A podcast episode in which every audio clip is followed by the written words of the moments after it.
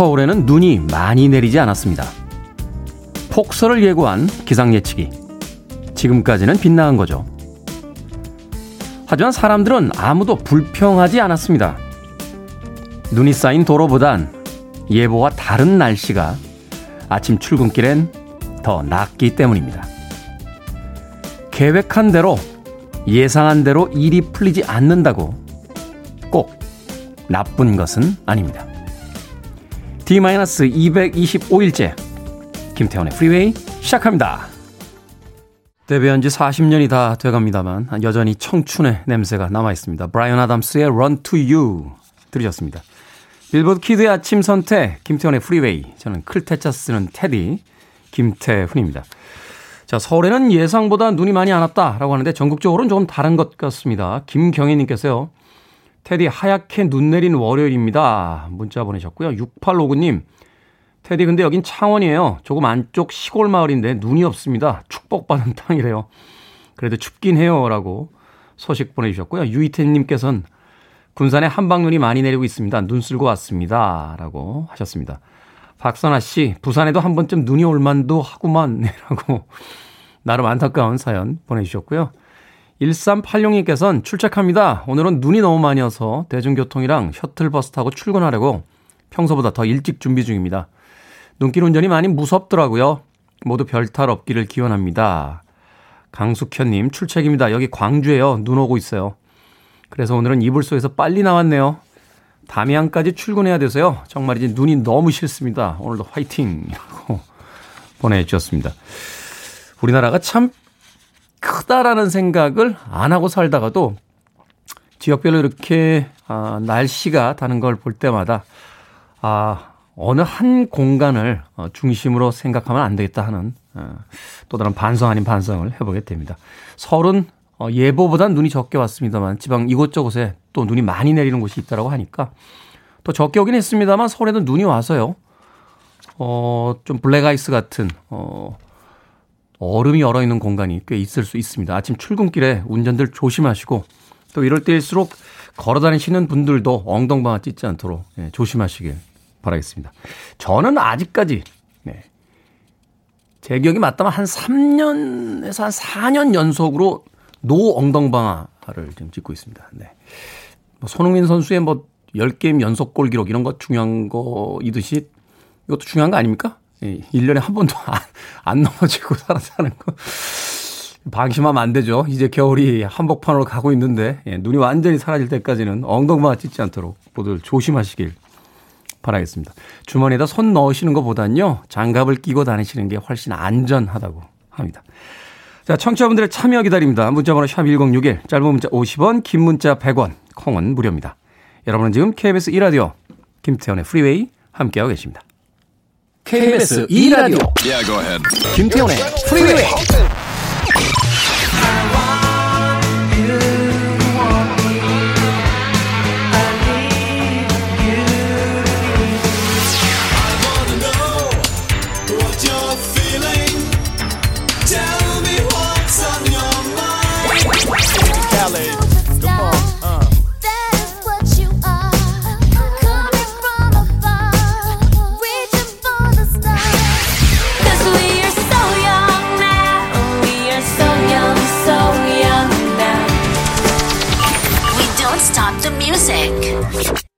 Ashford & Simpson의 Solid 들으셨습니다. 소복소복님께서요, 주말에 마트 갔는데 계란을 1인당 한 판만 사갈 수 있다고 그러더군요. 조류 독감 때문에 그런 거겠죠? 아껴 먹어야겠습니다. 라고 하셨습니다.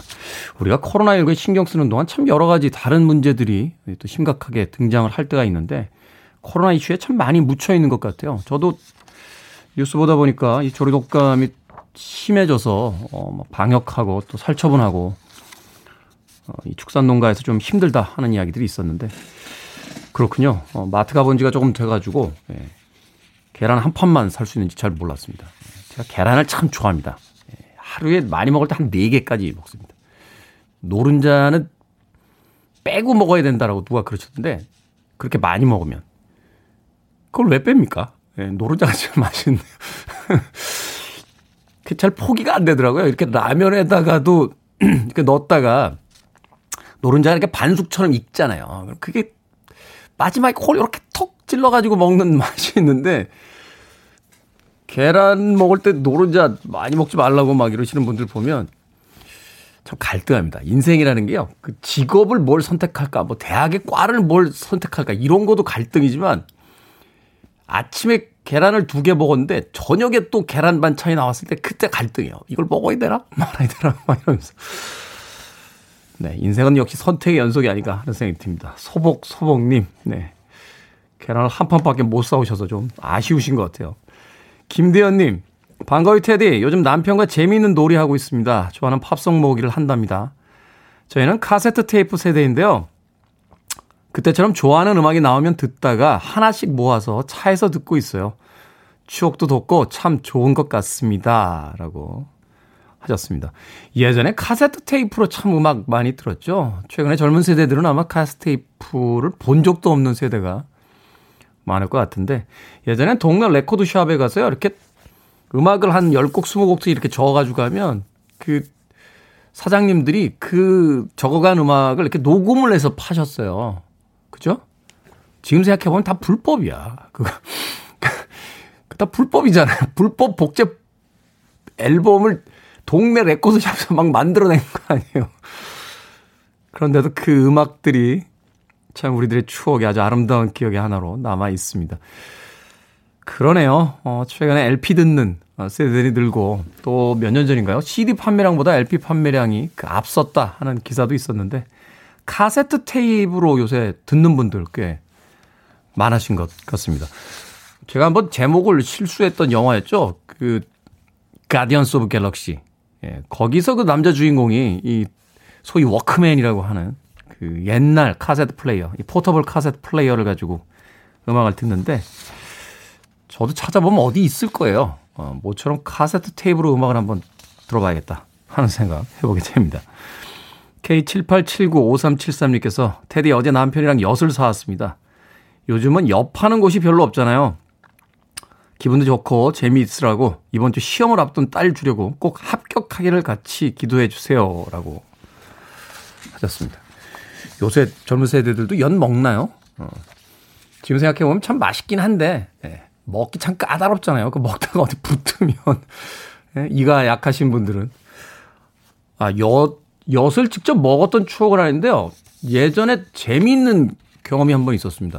해외에서 재즈 뮤지션들이 와가지고 코리안 바베큐를 먹고 싶다고 그래서 갈비를 이렇게 한번 사주고 이렇게 나오던 길이었어요. 근데 그 큰 갈비집이었는데 갈비집 앞에서 이제 그 손님들을 대상으로 엿을 파시는 분들이 계셨는데 엿 파시는 분들이 되게 이렇게 가위를 치면서 이렇게 리듬을 맞추잖아요. 저희는 그냥 그런가 보다 하고 이렇게 차에 타려고 하는데 드러머가 없어진 거예요. 드럼 치는 멤버가. 어디 갔어, 이 사람? 그래서 막 찾으러 왔더니 그 엿장사 이렇게 아저씨가 가위 치는 데 앞에서 턱이 빠져 있는 거예요. 저 사람 뭐 하는 사람이냐고. 어떤 아티스트냐, 도대체. 무슨 종류의 음악이냐. 그래서 뭐라고 마땅한 대답을 찾지 못해서, 어, 우리나라엔 저런 뮤지션, 뮤지션들이, 아티스트들이 예, 지역별로 몇십 명씩 있다 이야기했더니 이 사람이 약간 멘붕 와가지고 간 예, 그런 기억이 있습니다. 예, 그 사람 세계적인 드러머였거든요. 근데 한국의 엿장수 아저씨의 예, 가위 리듬에 완전히 턱이 빠져서 간 그런 기억이 있습니다. 역시 우리 것은 참 좋은 게 아닌가 하는 생각을 해봅니다. 약간 뜬금없나요? 네. 호주의 락밴드입니다. 크라우디드 하우스. 이후에는 뭐 뉴질랜드 멤버, 뭐 미국 멤버들이 이제 합류하면서 국제적인 팀이 됐죠. 크라우디드 하우스의 Don't Dream It's Over.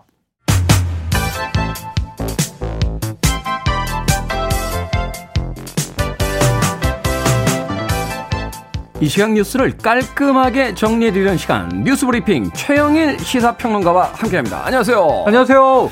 황지훈님께서요 네. 두분 쌍둥이 같다고 어. 안경에 목폴라에 마스크까지 아, 색깔도 까맣고 둘이서 뭐 유튜브 한번 해볼까요? 형 테디 형 제가 동생 할게요. 자 잠시 후 10시부터 문 대통령이 신년 기자회견 발표할 예정입니다. 네. 어떤 내용이 예상이 됩니까? 네, 취임 후 네 번째입니다. 네. 그러니까 이제 해마다 해온 거죠. 오전 10시. 그런데 이제 이 초유의 일이 뭐냐면 코로나19 와중이기 때문에 전에는 그냥 이 청와대 홀에 기자들이 꽉 차서 네. 손 들고 질문 받잖아요. 그런데 이번에는 오프라인은 20명만 들어가요.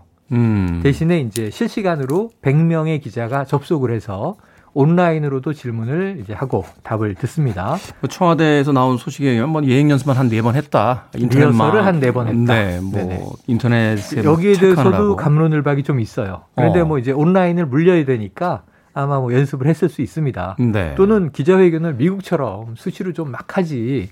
문재인 대통령 기자회견 많이 하겠다 그랬는데 생각보다 많이 안 했다. 기대보다 적죠? 네네. 이런 또 비판도 있고요.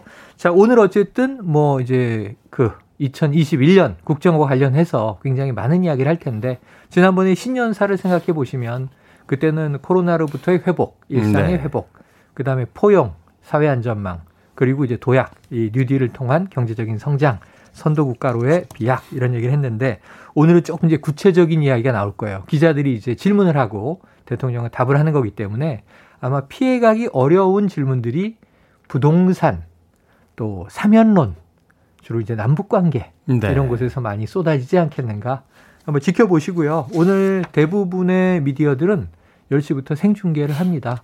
KBS도 생중계를 하고요. 그래서 그 부분은 이제 지켜보시면서 아마 오후쯤 되면 각 당의 입장이나 평가가 나오겠죠. 100분 동안 진행이 됩니다. 네. 그러니까 뭐, 이제 오전 10시부터 1시간 40분. 뭐 주말에도 공식 일정 없이 네. 뭐 준비를 했습니다. 준비를 했다라고 하는데 오늘 10시 기자회견 또 관심이 모아지고 있습니다. 자, 오늘 이재용 삼성 부회장 아, 운명의 날이 되겠네요. 국정농단 날. 뇌물 공유에 대한 네. 최종심이 있는 날이죠. 말 그대로 운명의 날입니다. 이게 파기환송심이기 때문에 네. 1심, 2심, 3심 대법원 갔다가 아니야 파기환송 다시 이제 이 저 재판을 또 하고 그리고 이제 최종심에 올라온 건데 지금 약간 이제 이 몇 가지 논쟁거리들이 있어요. 자, 우선 왜 파기환송을 했는가 생각을 해보면 네. 1심에서 이재용 부회장은 징역 5년의 시정을 받고 법정 구속이 됩니다. 그런데 이제 2심에서는 말세필은 이건 뇌물 아닌 것 같고 그다음에 동계 스포츠 영재센터 16억 이건 뇌물로 보기 어렵고 그러니까 뇌물이 감해져요. 그래서 이 뇌물이 30억 원대로 줄어듭니다. 원래 80억 원대였죠. 80억 원대였는데 네. 50억이 빠진 거죠. 네. 그러고 나서 뇌물이 줄었으니 50억 원 이상이면 특가법상 가중처벌이 되는 거예요. 네. 근데 이제 뇌물 액수가 많이 줄었어요. 그래서 실형 징역은 2년 6개월에 집행유예 풀려났죠. 음. 그런데 대법원에서 쭉 보더니 말은 뇌물이다. 음. 동계 스포츠 영재센터도 뇌물이다. 다시 판단하라. 하고 파기환송을 한 거예요. 이게 이재용 부회장에게 상당히 불리한 재판이 됐죠. 자, 그런데 재판이 진행되는데 이 검찰 쪽이 박영수 특검입니다. 국정농단 때부터 수사를 했던 네. 박영수 특검이 보니까 재판부가 묘한 걸 하나 제안을 한 거예요. 앞으로 삼성이 법을 잘 지키겠다는 의미에서 준법감시위원회를 만들어서 이 위원회를 통해서 조금 이제 통제를 받아라. 그래서 삼성 바로 만들었고 위원회 회의도 했고 평가도 나왔고 그렇습니다. 이걸 과연 집행유예를 주기 위한 하나의 선처 방식으로 쓸 것이냐. 아니면은 지금 뇌물은 80억 원대가 다시 돼버렸기 때문에 이게 실형을 면킨 어려운 정도의 규모인데 실형을 받겠느냐. 실형이냐, 집유냐. 오늘 그 갈림길에 서 있습니다. 그렇군요. 보시죠. 뭐 재계에서도 뭐 진정서들을 계속 넣고 있다라고 하는데 재계는 우리가 삼성이 뭐 우리나라를 지탱하고 있는 대기업, 굴지의 대기업이고 글로벌 회사니까 총수를 구속하면 어 이제 경영이 어려워진다 하는 이제 재계 입장이고 또 발, 반론은 전에도 구속돼 있지 않았느냐, 수감돼 있지 음. 않았느냐. 그때도 삼성은 잘 돌아갔다. 또 이런 이제 반론도 있고 한번 지켜봐야 될 것 같네요. 그렇죠. 뭐 시민들의 정서와 재계 정서가 좀 다른 부분이 있기 때문에 그렇습니다. 자, 최근 6일간 확진자 수가 500명대 유지하고 있습니다. 주말새 방역 당국 사회적 거리두기에 대한 내용 조정이 있었어요. 네네. 왜냐하면 네. 어제 17일까지가 이 사회적 방역 특별 기간이었고요. 끝났어요. 그럼 오늘부터 새롭게 정해야 되는데 네. 자, 오늘 18일에 시작해서 31일 이달 말까지 두 주 동안 새로운 방침이 적용되는데 자, 사회적 거리두기 그대로입니다. 2.5단계. 그 다음에 5인 이상 집합 금지 상당히 좀 효과가 있는 것으로 판단해서 그대로입니다. 네. 다만 사적 모임에 관해서는 어, 4명까지만 모일 수 있다. 5명 이상은 모이지 마라. 이거고요. 변화되는 건 야, 드디어 카페에 앉을 수가 있습니다. 이게 이게 뭐라고? 전 대단해요. 이게 뭐라고? 어, 저는 찡 했어요. 드디어 커피 한 잔 시켜놓고 아메리카노 한 잔 시켜놓고 책을 카페에 앉아서 볼 수 있겠구나. 겨울에는요, 특히 여름도 그렇고 여름엔 시원한 곳을 찾고 겨울엔 좀 따뜻한 곳을 찾는데 한 1시간 시간이 비면 갈 곳이 없었어요. 그러네요. 자, 네. 제가 그 일주일에 한 번씩 아르바이트 가는 카페가 있는데 음. 거기서 이제 커피 내리거든요. 네네. 근데 이제 저 불편해가지고 앞치마를 안 하고 이렇게 왔다 갔다 하고 있으니까 그 어. 사장님이 앞치마 빨리 하라고. 아. 왜냐면 그거 안 하고 있으면 아르바이트인지 모르고 또 단속에 걸리면. 아, 그렇지, 그렇지. 저는 이제 소, 손님처럼 앉아서 커피를 마시면 안 되니까. 네네네. 그래가지고 앞치마 두르고서는 하루 종일 서 있었던 그런 아. 기억이 있는데 오시는 분들마다 앉을 수 있나요? 맞아요, 물어보시는데 맞아요. 아 죄송합니다 앉을 수 없습니다라고 이야기 드리는 게참 네. 죄송스럽기도 하고 한 달이 넘었습니다. 40여 일 만에 이제 카페도 앉아서 취식을 할 수 있다. 다만 1시간까지예요. 한 시간이죠? 예, 전에 막 두 시간 세 시간 공부도 하고 요즘에는 카페에서 공부하잖아요. 스터디족도 많고. 그게 콘센트라고 하나요? 그 네. 전기 제공해 주는데 제일 많이 가잖아요. 그렇죠, 그렇죠. 학생들이나 그렇죠. 회사원들이. 노트북 켜 놓고 그런데 이제 한 시간 내에서는 어쨌든 취식 가능해졌고요. 노래방과 이 헬스클럽 가능한데 자, 방역 수칙은 이 1인당 8제곱미터의 거리를 확보하고 1미터 이상 거리를 두고 그리고 이제 사적 모임 노래방은 4명 이상 들어갈 수 없고 노래방이야 다 사적 모임 아니겠습니까? 그렇죠. 공적으로 노래방 가는 분들은 없잖아요. 그리고 그렇죠. 밤 9시에 밤 네. 9시에 모든 영업은 종료됩니다. 자영업자들의 어떤 그 업종에 따라서 여러 가지 좀 희비가 있는 것 같은데 네. 이게 지금 확진자 숫자가 좀 떨어졌다고 해서 코로나가 사라진 게 아니니까. 그럼요. 네, 그래서 이 정말 잘 지켜주셔야 자영업자 소상공인의 영업을 계속 유지할 수 있습니다. 갑자기 또 풀어줬더니 확 올라가면요. 또 그럼 금지해야 되잖아요. 우리가 함께 잘 방역 수칙을 지켜주시죠. 아울러서 정부의 대책도 좀 더 세밀해져야 될 것 같습니다. 그렇습니다. 자, 오늘의 시사 엉뚱 퀴즈 어떤 문제입니까? 자, 문재인 대통령이 오늘 오전 약 100분간의 신년 기자회견을 연다는 소식 전해드렸는데요. 100분 하니까 생각나는 오늘의 시사 엉뚱 퀴즈. 1999년 10월 첫 방송을 시작한 TV 프로그램입니다. KBS 1TV 생방송 심야 토론과 더불어 TV 토론 프로그램의 양강구도를 형성하고 있는 자, M본부, MBC의 대표 토론 프로그램의 이름은 무엇일까요? 라는 문제를 뽑으셨네요. 자, 1번, 100분 토크. 2번, 100분 토렴. 3번, 100분 토론. 4번, 백반 토론. 백반 토론. 아, 이건 잘 들으셔야 돼요. 자, 정답 아시는 분들은 지금 보내주시면 됩니다. 재미있는 오답 포함해서 총 10분에게 불고기 버거 세트 보내드리겠습니다. KBS 1텔레비전의 생방송 심야 토론과 더불어 TV 토론 프로그램의 양강 구도를 형성하고 있는 MBC의 대표 토론 프로그램 이름. 이거 왜 내는 거예요? 그러니까. 탓한데. 1번 100분 토크, 2분 100분 토렴, 3번 100분 토론, 4번 백반 토론 되겠습니다. 문자 번호 샵 1061, 짧은 문자 50원, 긴 문자 100원, 콩은 무료입니다. 뉴스 브리핑 최영일 시사평론가와 함께했습니다. 고맙습니다. 고맙습니다.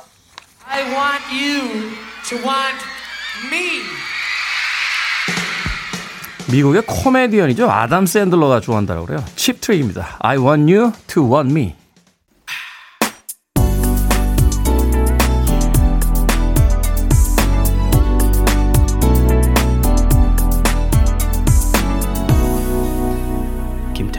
Freeway. 적인 70년대의 풍경이 떠오릅니다. The Blackbirds의 Walking in Rhythm 들으셨습니다. 자, 오늘의 시사 엉뚱 퀴즈. KBS 1TV 생방송 심야 토론과 더불어 TV 토론 프로그램의 양강 구도를 형성한 MBC의 대표 토론 프로그램의 이름은 무엇일까요? 정답은 3번 100분 토론이었습니다. 5034님 밥상 토론. 하은이님 100년 가약이라고. 0844님 백발 토론. 네, 백발 토론 괜찮네요. 어, 그 머리가 백발이신 분들이 나와서 아닌가요? 백발이 될 때까지 토론을 하는 건가요? 백발 토론. 네. 0779님, 백신 토론. 크, 요새 어떤 또 시기에 적절한 또 오답이십니다. 1789님, 백분 카레. 아니, 카레를 100분을 끓여야 돼요. 이게 즉석 음식 아닙니까? 3분도 기다리기 힘들 때가 있는데, 아, 100분 카레. 아, 그게 아닌가요? 100명이 먹을 수 있는 카레에서 100분 카레입니까? 1789님. 9218님, 백종원 토론이라고 보내주고, 백종원 씨가 대세는 대세군요. 어, 많은 분들께서 재미있는 오답과 함께 정답들 보내주셨습니다. 생각해보니까 백분 토론에서 두 번 정도 제안을 받은 적이 있어요. 예. 그 토론 패널로 좀 나오라고. 근데 왜 꼭 제가 생각하는 쪽 반대쪽에다 저를 앉히려고 하시는지. 그래가지고 작가님이 전화가 오셔서 어, 이런 아이템인데요. 요런 입장에서 좀 이야기를 좀 해주세요. 라고 해서 제가 저는 반대쪽인데요? 라고 이야기했더니 좀 당황하셨던, 예, 그런 기억이 있습니다. 어. 한간에 알려진 제 이미지와 저의 생각은 간혹 다르다는 걸 다시 한번 토론 작가님들에게 예, 이야기를 드리고 싶습니다. 그리고 보니까 그 1대 100, 아, 100자 들어간 프로에 꽤 많이 나왔네요. 1대 100 나간 적도 있죠. 어, 7단계인가요? 거기서 떨어졌어요. 예. 그리고 KBS의 또 퀴즈 삼총사, 거기선 제가 우승했습니다. 예. 상금 많이 받았어요. 그때 유영석 씨하고 홍록기 씨하고 셋이 나갔는데 나는 내가 다 했다고 봐. 그래가지고 상금 받았던 기억이 있습니다. 자, 아, 재미있는 오답 포함해서 정답 보내주신 분들 총 10분에게 불고기 버거 세트 보내드리겠습니다. 당첨자는 오늘 방송이 끝난 후에 김태훈의 프리웨이 홈페이지에서 확인하실 수 있고요. 포털 사이트에 김태훈의 프리웨이 검색하시고 들어오시면 됩니다. 콩으로 당첨이 되신 분들은요. 다시 한번 저희 방송 시간에 샵 1061 문자로 이름과 아이디 보내주시면 모바일 쿠폰 보내드리겠습니다. 짧은 문자는 50원, 긴 문자는 100원입니다. 자, 1362님께서요. 남친 마음이 변한 것 같아요. 이유가 뭔지 오늘 퇴근하고 100분 토론해봐야겠어요. 하셨습니다. 남친 마음이 변한 것 같아요? 그런가요? 그 제가 방송에서도 한번 이야기했던 것 같은데. 그 남녀 간의 관련된 유명한 그 일기가 있잖아요. 어, 인터넷에 한동안 화제가 됐던 여자의 일기. 남자가 변한 것 같다. 더 이상 나를 향해 따뜻한 눈빛으로 쳐다봐 주지 않는다. 일주일째 내 말을 건성으로 듣는다. 뜨거웠던 우리의 사랑도 이제 끝난 걸까? 남자의 일기. 새로 산 오토바이에 시동이 걸리지 않다. 왜지? 그러니까 이제 남자들은 다른 생각하고 있는데 여자분들이 남자가 마음이 변했다라고 생각할 수도 있어요. 남자친구의 자동차를 누가 간밤에 긁고 갔을 수도 있습니다. 예. 온통 거기 신경이 가 있으면요. 다른 걸 잘 못합니다. 소위 이제 그 멀티태스킹이라고 하죠. 한 번에 여러 가지 일을 할 수 있는 능력을 가진 사람들이 있는데 그게 통계적으로나 이렇게 뭐 뇌과학자들의 이야기에 따르면 남자들보단 여성들이 그걸 더 잘한대요. 어, 남자들이 오히려 한 번에 여러 가지 일을 하는 걸 그렇게 잘 못한다라고 합니다. 그러니까 성공적인 100분 토론을 통해서 남친의 마음이 진짜 변한 건지 아니면 새로 산 자동차의 문짝을 누가 긁고 가서 지금 짜증이 나 있는 거지 한번 네. 잘 알아보시길 바라겠습니다. 나쁜 상상력은 연애에 가장 좋지 않습니다. 코스의 음악으로 갑니다. So Young.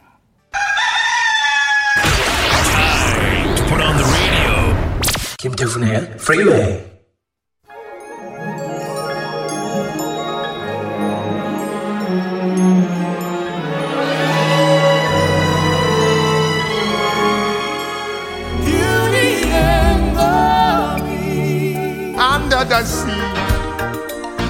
under the sea.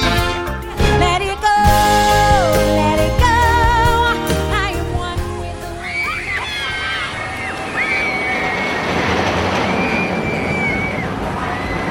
Taking live entertainment, and please keep in mind, folks, you're on board.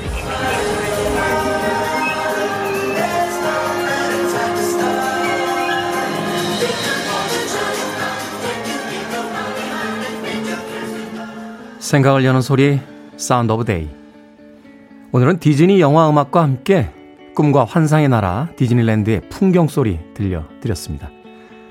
코로나19로 폐장과 재개장, 다시 폐장을 반복하던 미국의 디즈니랜드가 얼마 전에 다시 문을 열었습니다.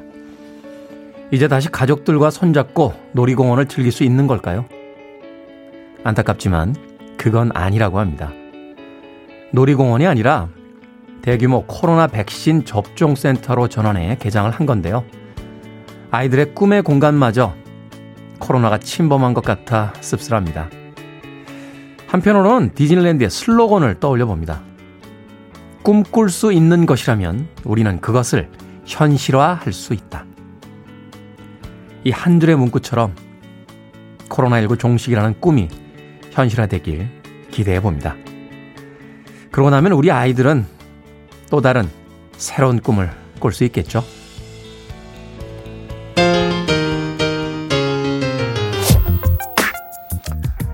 소원을 이뤄주는 지니 같은 요정이 하나 있었으면 좋겠다 생각이 드는군요. 크리스티나 아길레라, Genie in a Bottle. You're listening to one of the best radio stations around. You're listening to 김태훈의 Freeway.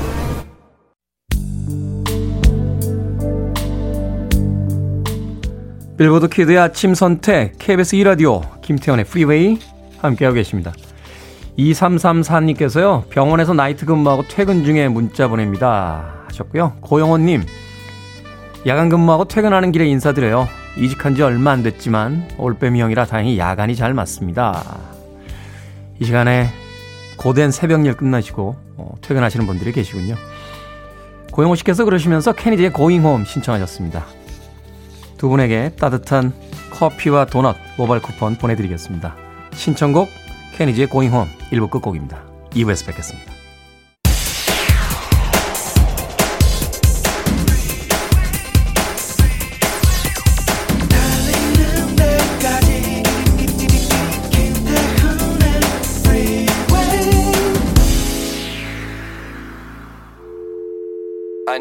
Arms around me. I need to feel your touch.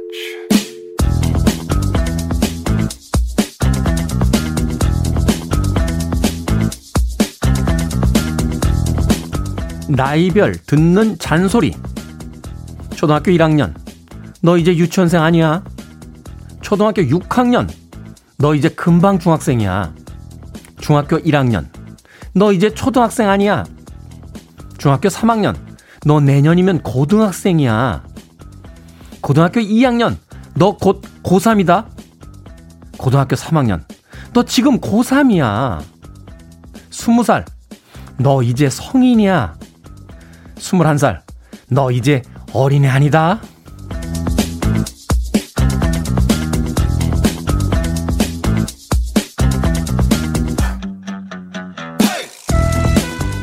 뭐든 읽어주는 남자. 오늘 읽어드린 글은요. 애청자 노소영 님이 프리베이 홈페이지에 올려주신 나이별로 듣는 잔소리였습니다.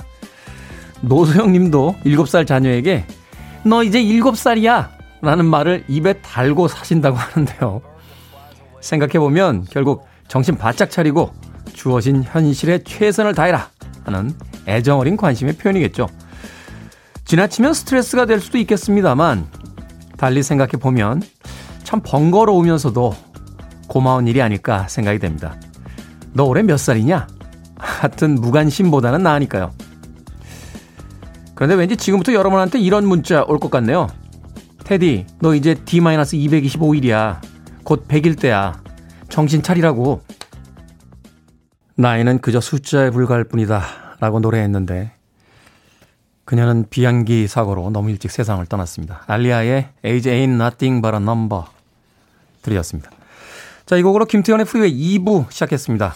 앞서 일상의 재발견, 우리 하루를 꼼꼼하게 들여다보는 시간, 뭐든 읽어주는 남자, 애청자 노소영 님이 프리웨이 홈페이지에 올려주신 한국인의 나이별로 듣는 잔소리에 대한 이야기였습니다.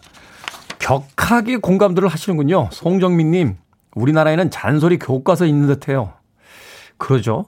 어쩜 그렇게 다들 똑같이 말씀들을 하시는지. 김지연님, 다들 귀에 못 박히게 들어본 잔소리. 소복소복님, 맞아요. 애정어린 잔소리들인데 듣기 싫었던 잔소리들이죠. 고승현님, 잔소리는 역시 끝이 없는 거로 피치공주님, 네, 아주 공감합니다. 예비 중학생 아들에게 달고 사는 것 같아요. 라고 보내주셨습니다. 생각해보면 이게 저희 어릴 때도 들었던 잔소리인데, 왜 업그레이드가 안 되죠? 어, 지금도 아이들에게 아마 들으셨던 잔소리를 고스란히 하고 있는 게 아닌가 하는 생각이 듭니다. 그런데 이 잔소리라는 게요, 누구의 입에서 나가느냐에 따라서 이게 완전히 달라집니다. 그, 그런 이야기 하시더라고요. 어, 찾아가서 이야기하면 꼰대고 사람들이 찾아와서 이야기해주면 멘토다. 예, 똑같은 얘기거든요, 결국은. 하는 이야기가. 근데 아이들이 어떤 상황에 닥쳐 있으면 좀 기다리다가 아이들이 조금 조금 힘들더라도 좀 기다려 주다가 힘들어요 할 때 아 그건 말이야 라고 이렇게 얘기해 주면 이제 하, 저의 스승님이십니다 멘토십니다 이렇게 이야기를 하는데 고세를 못 참고 가가지고 야 그거 그렇게 하면 안 되고 막 얘기하면 그때 이제 꼰대가 된다라고 이야기를 하시더군요. 어, 꼰대와 멘토는 하는 얘기가 똑같대요. 어, 찾아가서 하느냐, 기다리다 해주느냐의 차이가 있을 뿐이라고 합니다. 최근에 들었던 얘기 중에 제일 재밌었던 이야기가요. 어, 20살이 된 따님이 있는 어떤 분이 계신데 그분 따님이 맨날 요새 엄마가 예전에 잔소리 한 것에 대한 반격을 하듯이 이렇게 이야기한대요. 내가 20살인데 왜 여행을 못 가? 내가 스무 살인데 왜 저녁 늦게까지 친구들하고 못 있어? 막 이런다는 거예요. 그래서 안 돼! 라고 이야기는 하는데도 막상 어른이 되면, 어른이 되면이라고 했던 예전 잔소리 때문에 뭐라고 반박하기가 곤란하다 하는 이야기를 하시더군요. 잔소리도 잘 하셔야 됩니다. 자, 오늘 사연을 보내주신 노소영 씨에게요. 촉촉한 카스테라와 라떼 두 잔 선물 보내드리겠습니다. 어, 뭐든 읽어주는 남자, 아, 김태훈의 프리웨이 들어오시면 청취에 참여에 게시판이 있습니다. 또 문자나 콩으로도 어, 참여를 하실 수 있습니다. 문자 번호는 샵 1061, 짧은 문자 50원, 긴 문자 100원. 콩은 무료고요. 채택되신 분께는 촉촉한 카스테라와 라떼 두 잔 모바일 쿠폰 보내드리겠습니다. I want it, I need it, I'm desperate for it. Okay, let's do it. 김태훈의 Freeway. LL Cool J, Lady Loves Cool J의 약자죠. LL Cool J의 Lounging에 이어진 곡, 프라즈의 게토 슈퍼스타였습니다. slang식의 철자 바꾸기라고 봐야 되나요? 예, 슈퍼스타가 아닌 Supastar. 네, 프라즈.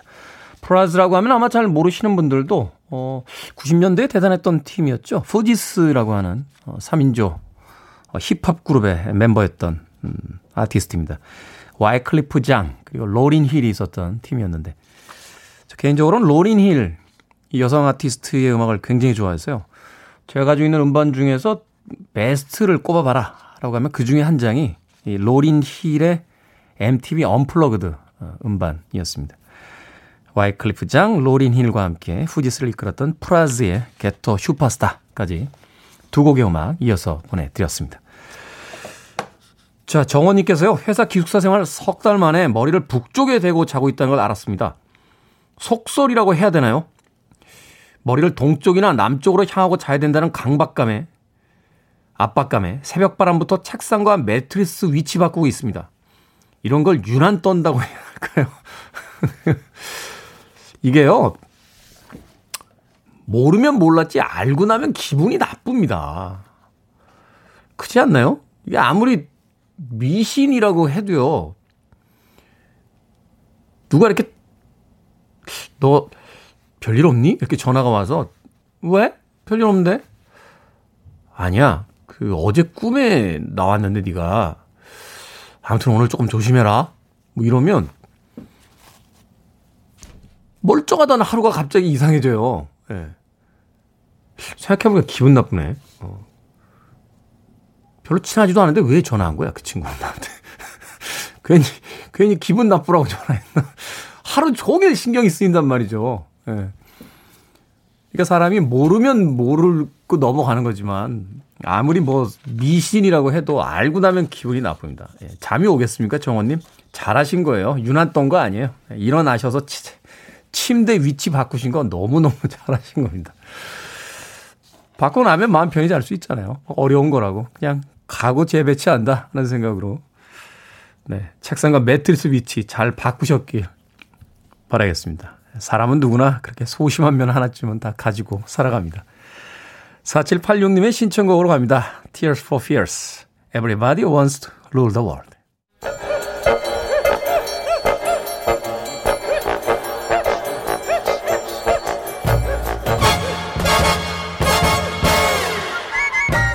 온라인 세상 속 촌철살인 해학과 위트가 돋보이는 댓글들을 골라봤습니다. 댓글로 본 세상.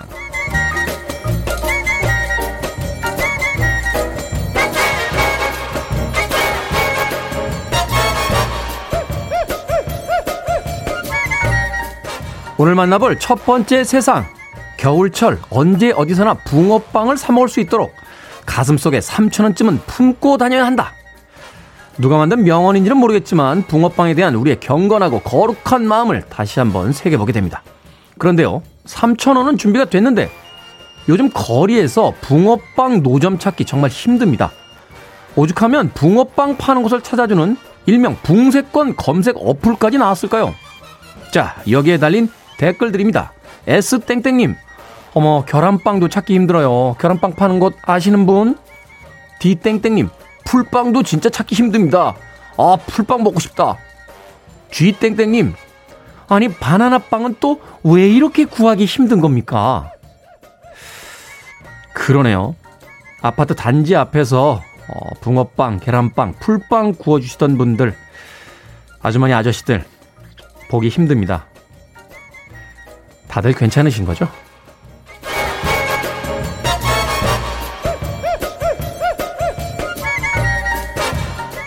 두 번째 댓글로 본 세상. 지난 금요일 비트코인 비밀번호를 잃어버려서 2,600억 원을 잃을 위기에 처한 미국 남성의 소식 전해드렸죠. 이번엔 영국으로 갑니다. 영국에 사는 제임스 씨. 지금으로부터 7년 전 비트코인이든 하드디스크 드라이브를 실수로 버렸다는데요. 현재 가치로 환산하면 금액이 무려 3,075억 원. 우와. 우리의 제임스 씨 지금이라도 쓰레기 매립지를 파내고 싶다며 이를 허가해주는 조건으로 지방 정부에 787억 원의 기부 의사까지 밝혔습니다. 여기에 달린 댓글들입니다. TV님, 아니 이걸 도대체 무슨 수로 찾죠? 지금도 실시간으로 쓰레기가 쌓이고 있을 텐데요. 프레디 머큐리님, 일단 강제로 파고 그 돈으로 벌금 내면 되지 않나요? 야, 이게 차라리 없었으면 모를까. 이렇게 있던 돈 잃어버리면 다시 정상적인 일을 할 수 있겠습니까? 3천억 원이 넘게 돈을 가졌던 분에게 한 달에 월급 200만 원, 300만 원 드리다 하면 일을 하시겠어요? 제가 이래서 비트코인을 안 해요. 복권도 안 하고. 난 참 뭘 안 해. 맨날 떠들기만 해.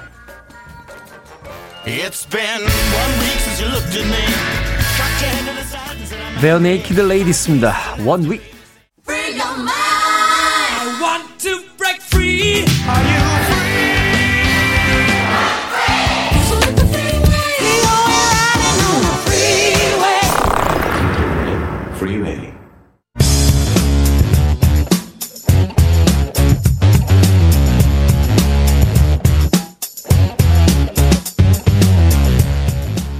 과알못도 과학에 관심을 갖게 하는 시간 과학 같은 소리 안에 월요일의 남자 국립과천과학관의 이정목 관장님 나오셨습니다. 안녕하세요. 안녕하세요. 이정목입니다.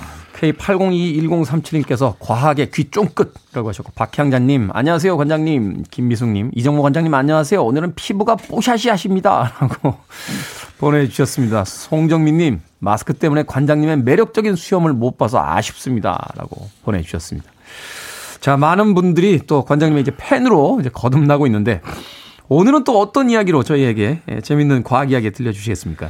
예, 오늘은 새로운 에너지원, 수소 에너지에 대해 이야기를 해보려고 합니다. 새로운 에너지원, 수소 에너지. 예. 네네. 이게 뭐 낯선 말, 다 말은 아니죠. 그, 음, 앞으로 수소위원회에 따르면 세계 수소 시장은 2050년까지 앞으로 30년만 있으면 에너지 수요의 18%를 차지할 거라고 합니다. 전체 18%요? 한 5분지를 차지하는 거죠. 와, 어마어마하네요. 네, 수소로 가정집과 건물에 전기와 냉난방을 공급하고 또 수소 연리 전지를 기반으로 한 수도 자동차가 다리, 도로를 달리는 깨끗한 도시가 도시를 만드는 게 목표입니다. 네. 오늘 바로 그 중에서도 수소 자동차 이야기를 해보고자 합니다. 수소 자동차에 대한 이야기는 꽤 오래 전부터 들었던 것 같은데 네. 사실 많은 사람들이 수소 전지라고 하면은 안 터지겠소. 예전에 그 과학 시간에 이렇게 수소에다 불 붙이면 펑펑 소리 났던 그 기억들 떠올리면서. 예. 근데 사실은 이렇게 뭐야 전기 분해해서 수소에 불을 대면 펑 하진 않고요. 그냥 뽕 하는 정도였죠. 하긴 그러네요. 이게 과장됐네요. 과학 시간에 이렇게 하면 뽕뽕 요 정도지 뭐 펑펑 넘지는 않았던 근데 그렇게 생각하는 이유가 뭐냐면 우리 네. 영화에서 많이 봤기 때문이에요. 수소를 이용한 비행선 제펠린이 아 제펠린 한번 폭발을 하잖아요. 그게 그게 유명한 사건이죠. 독일에서 그 뛰었던 비행선이었는데 예. 그 레드 제플린이 사실은 이름이 거기서 가져왔다는 건데. 네. 그러면서 이제 그 화면이 너무나 강렬하게 남아 있기 때문이고 또 하나가 수소 폭탄이라고 하는 맞아요. 무시무시한 폭탄 때문입니다. 원자 폭탄 나오기 전까지 수소 폭탄이 최고였어요. 아, 그 순서가 약간 막 다르긴 한데요. 달라요? 수소폭탄이 나중에 나오죠. 예. 아, 그렇군요. 그러니까 그 뭐야 핵분열이나 그 핵융합, 네. 수소 폭탄은 뭐 이런 걸 통해서 하는 거잖아요. 원자 핵의 구조를 바꾸는 건데 수소 전지는 단순하게 핵이 아니라 전자만 껍질에 있는 전자만의 결합을 통해서 화학 반응을 일으키는 겁니다. 네. 그러니까 핵 분열이나 핵 융합을 일으키려면 1억 도 정도, 그다음에 수천 기압의 압력이 필요한데 수소의 연리 전도는 기껏해야 60도에서 80도 정도예요. 음. 그다음에 또 수소는 불, 불을 붙이기도 어려워요. 가벼워서 다 날아가 버리거든요. 아 이게 뚜껑이 열리는 순간 그냥 확 하고 날아버린다. 네, 그래서 이제 아. 폭발 조건을 갖추기도 어렵습니다. 우리 LPG 택시 쉽게 타잖아요. LPG인지도 모르고 타죠 그냥. 택시들 대부분 LPG인데 네, LPG 택시 타면서 야 혹시 뒤에 탱크 뭐 터지는 거 아니야 이런 걱정 안 하잖아요. 맞아요. 공항에서 가방 넣을 때도 알아요. 아, 이 LPG지 택시가 이러면서 트렁크 열었을 때. 그러니까 수소 탱크는 그러니까 수소차에 수소 전기차에 들어가는 수소 탱크는 에펠탑 무게도 견딜 수가 있게끔 만들어집니다. 어. 그러니까 수소 전기차가 무섭다는 분은 택시 타시면 안 돼요. 또 수소 충전소 위험하잖아 그 옆에 가지 말아야겠어 하시는 분은 LPG 충전소 근처도 다니지 말으셔야 됩니다. 이래서 우리가 과학을 배워야 돼요. 그러니까 우리 택시 탈 때 두려움 없잖아요. 두려움이 어디 있어요? 그냥 일상이지. 근데 네. 근데 그래놓고 이제 잘 모르니까 그러니까 음. 대부분의 공포라는 거는 모르기 때문에 맞습니다. 오는 게 아닌가 하는 생각이 드는군요. 예. 관장님 전기차 타시잖아요. 예, 예. 전기 자동차와 수소 자동차 이거 좀 비교를 좀 해주십시오. 어떤 것이 더 그 효율성이라든지 미래 자동차가 될 수 있는 건지. 둘다 친환경적이라고 생각합니다. 네. 그러니까 전기차는 뒤에서 아무것도 안 나와요. 수소 자동차는 물만 나옵니다. 물이 나온다고 그러더라고요. 네, 수소 자동차는 물만 나와요. 그러니까 환경에 문제가 없는 거죠. 음. 근데 약간 차이가 있어요. 왜냐하면 전기차에 쓰는 전기를 만들려면 어디선가는 석탄을 떼서 발전을 해야 되잖아요. 그렇죠. 배터리를 그러니까 우리가 자동차에 있는 배터리를 충전할 때도 엔진을 돌려서 하는 거잖아요. 그러니까요. 어, 어. 그러니까 어, 전기차를 해서 쓰려면 어디선가는 석탄을 떼야 되는데 저, 그러니까 완벽한 친환경은 아니고 우리 동네 친환경 정도는 돼요. 전기차가. 그러니까 다른 다른 동네 발전소에서 충전해 온 걸 우리 동네에서 배터리로 쓰니까 우리 동네엔 매연이 없는데 네. 이 충전해 오는 데는 매연이 또 생기겠군요. 그렇죠. 서울에 아. 전기차 아. 타고 다니면서도 우리 충청도 분들에게 되게 미안함을 느껴야 되는 거죠. 그러네요. 네, 그런 게 있네요. 그런 문제. 근데 수소는 어떻습니까, 그러면? 그러니까 수소는 그 전차는 왜 전기차가 문제 불편함이 좀 충전이 불편하다 그러잖아요. 그죠. 사실은 이제 많은 분들이 전기차를 살까 하다가 이제 거기서 멈추시게 되는 게 네. 충전소가 많이 없다는 게 아닐까. 지금 의외로 많습니다. 의외로 어. 많고 저도 불편함을 느끼지 못하고 살아요. 충전 시간 조금 걸리긴 하는데 그 익숙해지니까 이제 아무것도 아니더라고요. 그게 저는 경험적으로 보니까 요새 왜 그 백화점 들어갈 때 입구에 제일 좋은 자리는 장애인석이잖아요. 네. 장애인석 옆에 다 전기차 충전 맞습니다. 자리더라고요. 예. 오. 그래가지고 차 세우기도 편해요. 아, 그래요? 네. 수소차는 충전 시간도 짧아요. 3분 어. 충전으로 승용차 같은 경우는 한 700km 갈 수 있습니다. 부산까지 왕복하네요. 예, 그러니까 어. 수소 1kg으로 100kg 정도 갈 수 있거든요. 가격도 싸요. 또 충전소가 우리나라에 70군데쯤 있어요. 많지 않죠. 아, 이미 있군요. 수소 예, 충전소가. 네네. 바로 요 앞에도 있고요. 아, KBS 앞에도 있습니다. 아. 국회의사당 앞에. 일본은 두 배쯤 돼요. 근데 일본은 워낙 큰 나라니까. 근데 네. 우리나라는 올해만 300군데 정도 충전소를 만들 겁니다. 300군데 정도. 야, 그 300군데 70개면 370군데 한 400개밖에 안 되는데 너무 적지 않아 그러는데요. 음. 우리나라 LPG 충전소 무지 많을 것 같잖아요. 근데 2,000개가 채 안 돼요. 택시가 그렇게 많은데 그거밖에 안 그러니까 2천 개 갖고 다 되는 거거든요. 네. 그러니까 지금 뭐한 400개 올해 말까지 400개 정도 된다 그러면 지금 다니고 있는 수소차는 하고도 남는 정도인 거죠. 일단은 이렇게 생각해 볼 수 있잖아요. 우리가 이제 그 움직이는 동선으로 보면 시내 쪽에서 주로 움직이니까 네. 그쪽에는 거점들마다 생기게 될 거고 네. 이제 장거리를 가게 되는 고속도로 같은 경우는 휴게소마다 휴게소 있을 테니 그 정도면 네. 우리가 기본적으로 움직이는 동선에서는 아무런 그 불편함이 없다. 예. 훨씬 더 빨리 많이 만들 수도 있는데 수소는 위험한 거라는 생각들을 많이 염려를 많이 하시기 때문에 네. 그러니까 많이 빨리 못 만드는 거죠. 어. 그리고 또 그러니까 수소차에 비해서 충전소가 아직은 부족하지도 않고 또 수소차 보급량이 훨씬 빨리 늘어나고 있긴 합니다. 그러니까 LPG 협회에서는 야 우리 LPG 충전소를 수소 충전소로 하면 되지 않아요? 라고 하는 제안을 먼저 하기도 하더라고요. 아 그러네요. 기존에 있던 그 충전소를 활용해서 만드는 방법으로. 네. 물론 조금 어. 달라지긴 하겠지만 네. 이미 없는 것은 아니니까 있는 걸 활용하면 된다는 거죠. 그렇군요. 이 와중에 수소 정지차 만드는 회사의 주식을 빨리 사야 된다고 김민경 씨께서 최근에 주식이 화제는 화제인 것 같습니다.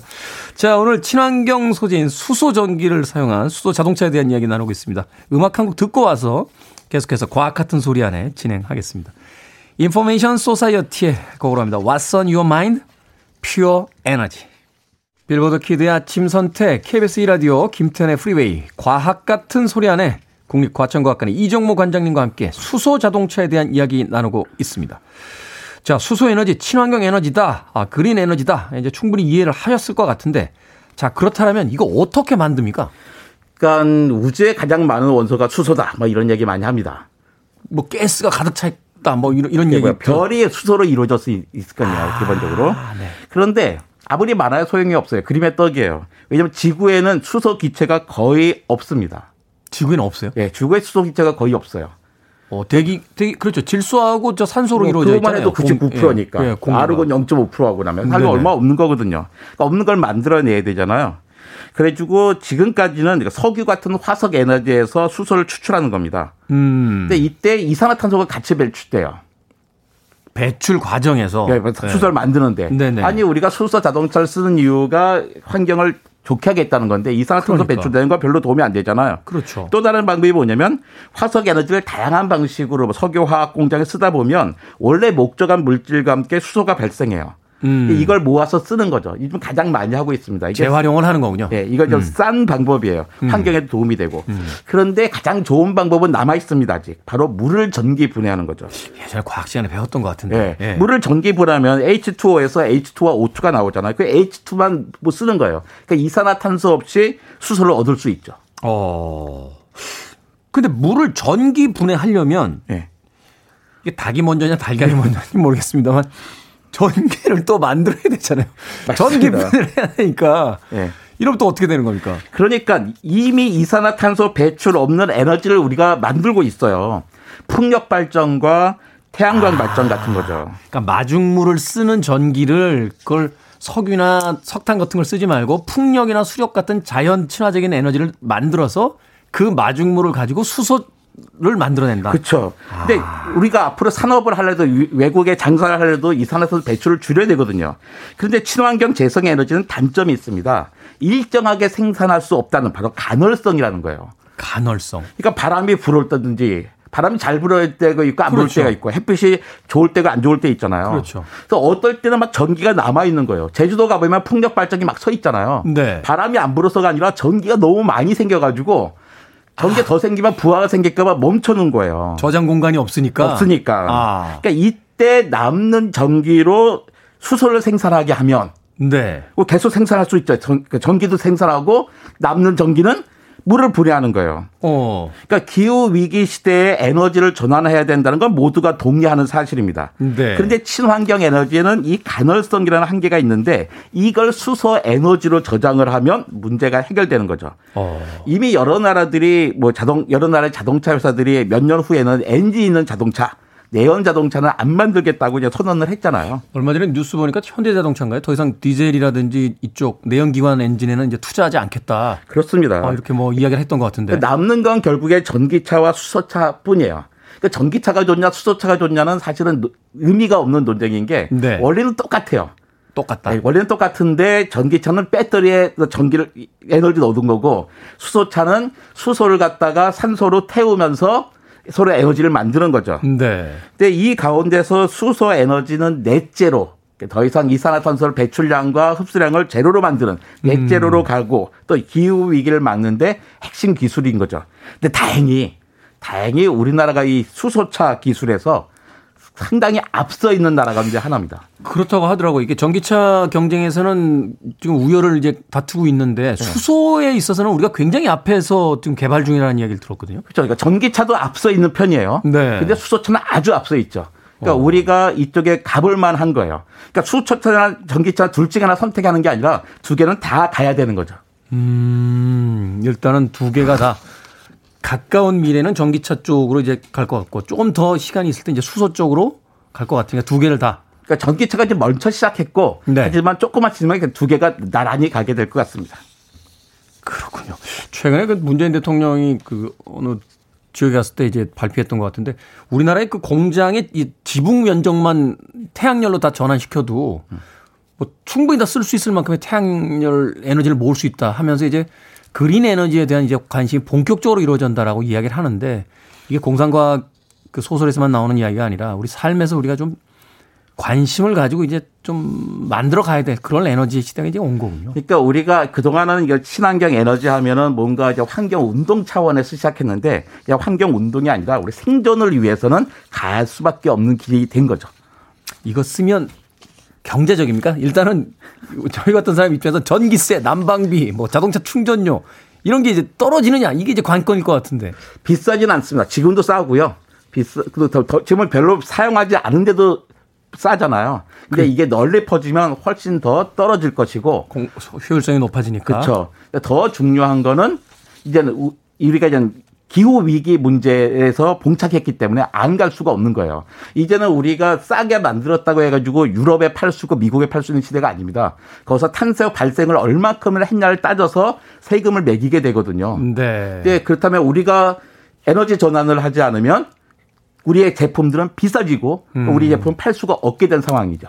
컵라면이나 플라스틱 용기 하나를 외국에 팔 때도 이 제품을 만드는데 배출된 탄소량을 체크를 다 해서 일정 기준을 넣으면 세금을 세게 때리겠다라는 게 이제 국제적인 어떤 약속이 되고 있기 때문에 탄소 배출량을 적게 하는 건 이제 지구의 환경 보호뿐만이 아니라 우리의 실질적인 경제를 위해서도 필요한 순간이 왔다라고 이야기를 해 주셨습니다. 재밌습니다. 아, 왠지 오늘만큼은 누군가에게 이야기할 때 수소에 있어서만큼은 밀리지 않을 것 같은 생각이 듭니다. 자, 오늘 수소 경제에 대한 이야기 나눠봤습니다. 과학 같은 소리 안에 국립과천과학관의 이정모 관장님이셨습니다. 고맙습니다. 네, 감사합니다.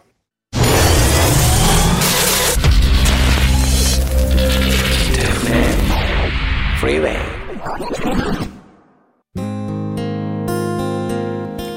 KBS 이라디오 김태훈의 프리웨이 D-225일째 방송 이제 끝곡입니다.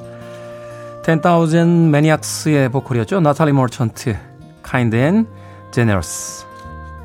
저는 내일 아침 7시에 돌아오겠습니다. 편안한 월요일 되십시오. 고맙습니다.